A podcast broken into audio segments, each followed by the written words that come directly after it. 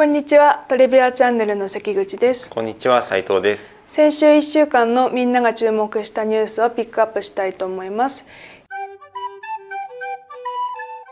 記事はブルームバーグのランキングから選びます。今週、まあ、先週かは少し金利とか金融政策の話が少し減って、うん、にいにね WeWork が破綻しましたみたいな、うん、まあ、にいとよんいか、はい、にばんめとよんばんめの記事に WeWork の破綻の話があって、うん、っていうところですかね、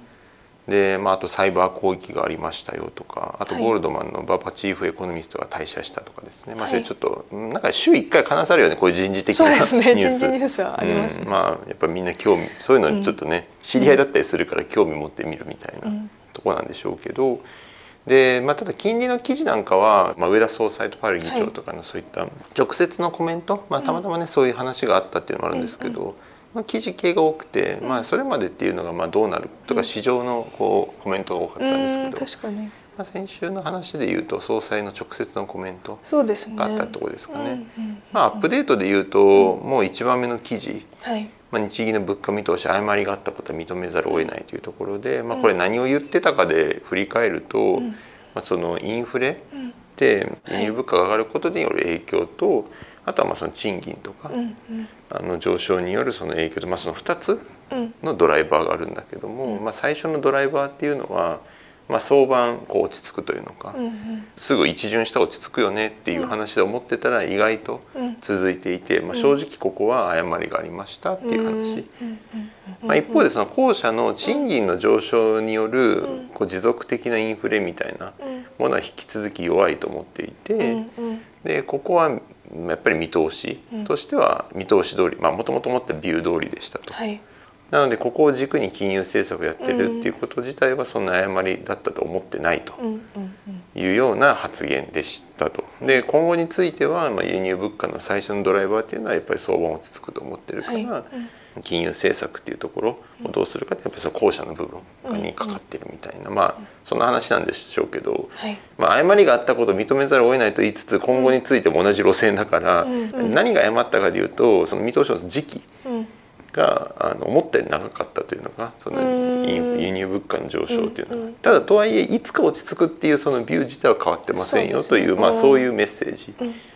まあそれとあのきゅうばんめの記事がまあリンクしてくるんですけど、まあ、年内の物価目標実現を判断できる可能性は低いと示唆というコメントで、はい、まあ、ちょっとこれあの見出しはやや誤解を招くかなと思ってて、いや難しいっしょって言ったって感じでもなくて、あの基本的にそのどの会合でもデータ次第だよってことは何回か言ってて、なので別にあのデータが揃えば来年の見通しだって出るし、それがその目標にに到達する見通しなんかも出るかもしれないし、それもデータ次第とはいえ、まあもうじゅうがつじゅういちがつ入ってて、年内というとあと いち,に ヶ月だから、まあ正直あと いち,に ヶ月のところで全部揃うかでいうと、まあそれはちょっと弱いかもねみたいな。いうので、なんかこうすごくビューなんかなんかこう見通しがネガティブそうですね、で見てる感じではなさそう、うんうんうん、なさそうっていうか要はデータ次第、うんうん、だけど と, と, とにかく、まあ、これパウエルさんもそうですけど、うん、まあ、事実に基づいて判断していってるんで、自分たちのビューはニュートラルなんですよっていうのをすごいこう強調しているようには思う、うん、からあのこれまあちょっとアメリカのね話にもなりますけど、うん、この いち,に 週間、うん、利上げがもう打ち止めなんじゃないかみたいなムードになってます、うん、それで結構金利下がったんですけど、うん、まあそこからで言うと、うん、今度パウエル議長はいやいやもうあの別に一段の引き締めだってありえるよみたいなコメントなんかをして今度は引き上がったと、うん、だから結局そのマーケットが、うん、まあ、別に高派でも鳩派でもどっちでもいいけど、うん、あこうなんだと思って行き過ぎちゃうと、うん、いや自分はニュートラルだからちゃいますせっていうことを言ってまたこうもう引き戻すみたいなもうなんかずっとそういう感じそっかそっか、だからあのね、まあ、これも何回か別のあの振り返りのマーケット振り返りとかで言ったかもしれないですけど、うんうん、結局金利とかがこう上がっていったりすると逆の動きするし、うん、逆に今度わーっと下がり出すと、うん、あのまあ、そろそろ国債売られるんじゃないみたいなので、うん、また金利が上がり始めるみたいな。だからてかそういうふうな動きにしようとしてるような、要はマーケットがどっちか一辺倒になることをすごい嫌がってそうな感じですかね。まあ、そういう意味でこう自分たちは常にニュートラルだから、うん、なんかこうインフレに対して楽観的、うん、悲観的とか、あるいは金融政策とかその金利に対してまあ高派とかみたいな、うん、まあ、そういうあれで言うとどっちでもないと、うん、っていうのをとにかく強調してる。そうでもマーケットはすぐにどっちかに触れてそのポジションを取りたがるから、うん、てかそれがマーケットだから、そうですよね、ふどっちかにこうみんながこういてそれに、うん、そのテーマでポジション作り始めると、うんうん、火消しに配してるみたいな。それが別に高派だろうがハト派だろうが関係ないと。なぜ自分たちはニュートラルだからっていう、まあなんかそういういうのがこう今の今の金融政策なの根幹にある気は。それをこう繰り返してる、うん、まあ、金融政策というかその金融、まあそのまあ、実際そうだと思うけど、うん、まあ、そのマーケットの会話、うん、常に天のマーケットからすると天の弱に見えるかもしれない、うんなね、なんだお前なんかこの間ずっとタカ派かと思ってたらハト派っぽいこと言うしじゃあじゃあハト派かと思ったら今度タカ派的なこと言うしなんやねみたいになるけど、ね、うん、どっちかというとマーケットが行き左にも右にも行き過ぎちゃうから、うんうん、た, ただ左にいた時は右に見えるしみたいな、うん、それだけの話は気がします。うんうんうん、まあなんかそこはそこは変わってないんだなというところですかね。うんうん、まあでもじゃあどうするのみたいな、うん、っていうのは難しいんですけど、でもなんかそういうスタンスであるならどっちにもいかないという意味で言うと、うん、その大きな混乱っていうのは金融政策による案外なさそうな気するから、うん、まあその金利で遊ぶっていうのは結構危険と危険というかどっちかに振り切ったら多分また火消しに入るでしょうっていうポジションを作りやすい。そっかそっか。けどニュートラルな段階にどっちかに触れるみたいなベッドはあんましづらい、うん、しづらいけどなんかある意味そこは不確定要素としてはあんまりないんだったら、うん、なんかそれはもうその金利水準ともかくとして純粋にその企業決算とか、うんうん、あのまあまあ、株の方で遊んでも面白いような気はしてるという感じですね。うんうん、というそんなところで、まあ、そういう環境なのかなという感じですかね。うんうん、まあ、あと WeWork が破綻したみたいなのは、まあ、これもうね、うん、その実質もう上場した後にね、うん、株価もバーッと暴落してて、そっからうーんなんでなんかもう遅かれ早かれ感は多分あったと思うんですけど破綻しましたよという。なるほど。これ一世を風靡したけどね、もう結構ね孫さんについて書かれてますよね。そうね、見方が誤ったとか、ね、いろいろ今までが成功してきてたからですかね。うん、まあなんともコメントのしづらいあれですけどサブリースビジネスがテックビジネスかのような感じで、うん、なんかでも言ったら普通のサブリースでしょみたいな、そうですよね、話だったけどいや違うと、うん、そうじゃないんだみたいな話で、うん、まあどっちなんだみたいな、結局まあなんかね、うん、あの普通のサブリース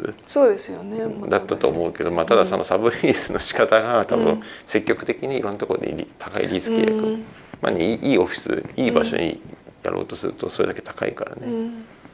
まあ、結構それを埋めるだけの単純にあの転退できなかったというだけだと思いますけど、うんうんうん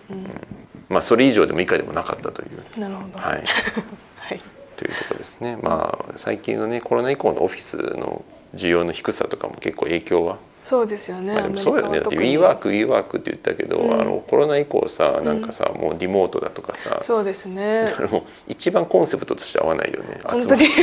We じゃなくて Me だよみたいな。WeWork の方がみたいな。本当ですよね。相反してますよね。うん。だからだいぶねちょっと運が、うん、まあそういう意味でのあれも悪かったね。タイミングもそうですね。うんまあ、あとはニュースとはちょっと離れるんですけど、うんまあ、ちょっとこの いち,に 週間、うんまあ、不可解っていうほどじゃないかもしれないけど、うん、少しその金利とか、はい、そのこういったコメントとなんかずれてるような気するのは為替の動きかな、うんまあ、円安がね、まあ、さらに、うんまあ、さらにって言っても いち,に 円ぐらいの話なんだけど、はいまあ、ちょっとひゃくごじゅうえん超えてきてひゃくごじゅういちえん今度はひゃくごじゅうにえんとかそうですね、うんってなってきてて、うん、でただその間アメリカの金利って下がってるんよね、うんうん、だからその金利との相関がちょっと薄れて、まあ、その分で、ね、日本の日銀のねコメントもハト派っぽく聞こえたりして、うんうんうん、やっぱなんかそんなに金融政策変わんないのかみたいなところの円安効果もなきにしもあらずだけど、うん、あのなんかそのそれとは別にあのアメリカの金利も下がってるから、うんうんうん、なんかこうちょっと為替だけが落ち着いて聞きながら円安になってるみたいなっていうのがまあ少しこうどういう動きなのかなっていうのはうーんまああるけどね。引き続きウォッチしたいですね。うんなんかちょっとそのどういう思惑なのかなっていうのがやや気になるというか、うん、まああの、うん、じゅうばんめの記事かなに少しだけ為替のひゃくごじゅういちえんぜん半、はいまあ、これはあのパウエル議長が少しあの高派なトーンで利回り 90, 上がった時にひゃくごじゅうにえんからいちえんぐらい下がったよみたいな、うんうん、まあ、そこはねなんか利回り金利との相関あったんだけど、うん、まあ、ただね、あのそれ以前のところひゃくごじゅうえんぐらいからひゃくごじゅうにえんぐらいまで上がってった時、まあ、要は円安になった時って、うんうん、むしろアメリカの国債下がってたから、うん、なんかそういう、 こう連動しない動きをする時も結構あるんですか？うーん、なんかちょっとね、うん、あのいやまあ全然あると思うんだけど、うんうん、まあ、これはね別に金融政策だけで動くわけじゃないから、まあ、そうかそうか、うん、まあ、だからポジションも結構入ってたんだろう、円高ポジションに組んでたとかね、うんうん、あの上田総裁がもうちょっと高くかなみたいな、うん、違ったから解消したみたいなのもあると思うけど、うんうん、なんか一瞬その動きが解消された後で、うん、そこからじわじわじわじわ円安に来てるから、うん、まあ、少しあの為替だけがなんかこうスタンスを持った動きをしてるなという感じですかね、うんうん、はい、余談ぐらいですけども、うん、はい、ありがとうございます。本日の動画が面白いと思ったらぜひいいね、チャンネル登録をお願いします。よろしくお願いします。